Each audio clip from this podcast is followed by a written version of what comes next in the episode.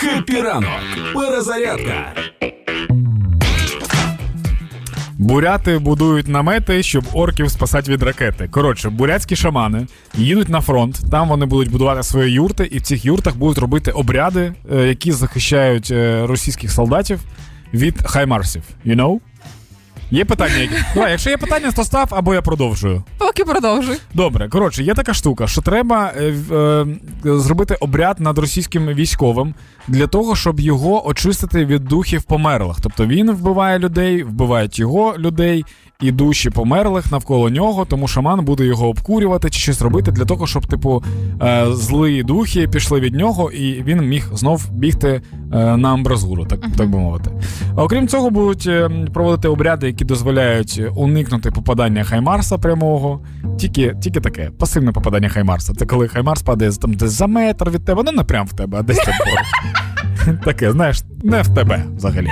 І я, типу, що думаю, якщо будуть такі юрти будувати, Так. то якщо в цю юрту потрапляє о, український снаряд, Мгм. то диму буде в декілька разів більше. Тому Чого? що- Бо там трави? Ну да, він там вже накурив, типу, і буде бух, прикольна така буде штука. Мені дуже сильно сильно ще подобається те, що вони. Е, е, Коротше, росіяни, в них є дві е, характеристики, які потрібні, мені здається, кожному, е, кожній людині, яких не вистачає. По-перше, це впертість. Вони просто пруть, ну нічого не працює, але вони все одно пруть. Так. От якщо поєднати щось працює і пруть, це успіх. Н- них нема цього пазлу. І другий пазл це шукати, е, шукати варіанти. Мгм. Будь-які варіанти, неважливо. Вони такі, нас не виходить, давайте колдунів. Ну, типу, і вони намагаються всіх заюзати. І зараз вони юзають бурятських шаманів.